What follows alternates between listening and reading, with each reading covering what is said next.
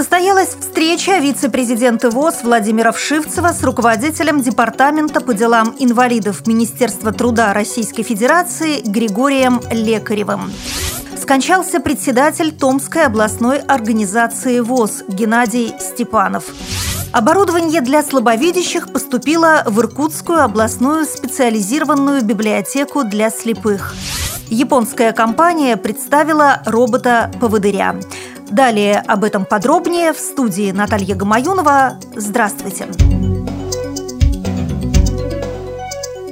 Вице-президент ВОС, член Комитета Государственной Думы Федерального собрания Российской Федерации по труду, социальной политике и делам ветеранов Владимир Вшивцев встретился с руководителем Департамента по делам инвалидов Министерства труда эр эф Григорием Лекаревым. Они обсудили возможность использования разработок Всероссийского общества слепых в сфере реабилитации инвалидов по зрению, а также совершенствование законодательства в области социальной защиты льготных категорий населения. По окончании встречи Владимир Вшивцев отметил, что, цитирую, «взаимодействие депутатского корпуса и Департамента по делам инвалидов Минтруда России с представителями общероссийских инвалидных организаций дает возможность на начальном этапе разработки нормативных правовых актов более детально отрабатывать наиболее сложные аспекты, касающиеся социальной защиты инвалидов». Печальная новость пришла из Томска. На шестьдесят четвёртом году жизни скончался председатель Томской областной организации ВОС, генеральный директор Томского у пэ пэ ВОС Геннадий Владимирович Степанов. С тысяча девятьсот восемьдесят шестого по девяносто шестой годы Степанов был неосвобожденным председателем производственной первичной организации ВОС. В тысяча девятьсот девяносто втором году он окончил факультет организаторов промышленного производства при Институте повышения квалификации ВОС, после чего был назначен заместителем директора по социальным вопросам, а затем и директором Томского у пэ пэ ВОС.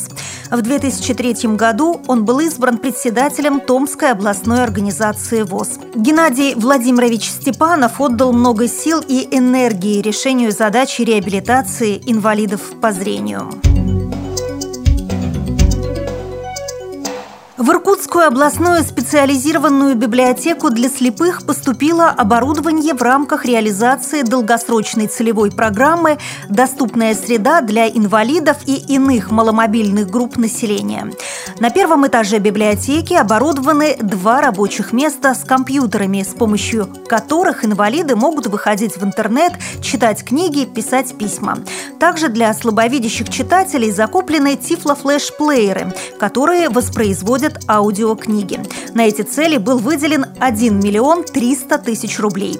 Первый замминистра социального развития, опеки и попечительства региона Алексей Макаров сообщил, что, цитирую, «до две тысячи пятнадцатого года все учреждения здравоохранения, образования, культуры, спорта и социальной защиты Иркутской области будут адаптированы для инвалидов».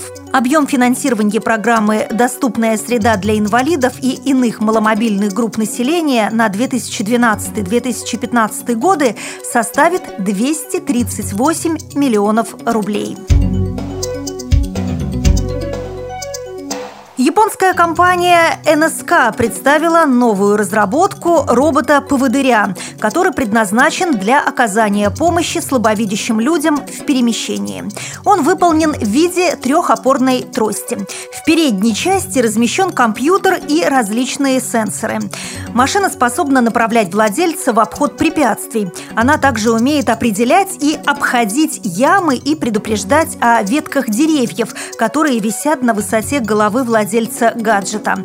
В эн эс ка отмечают, что в Японии существует дефицит собак-поводырей.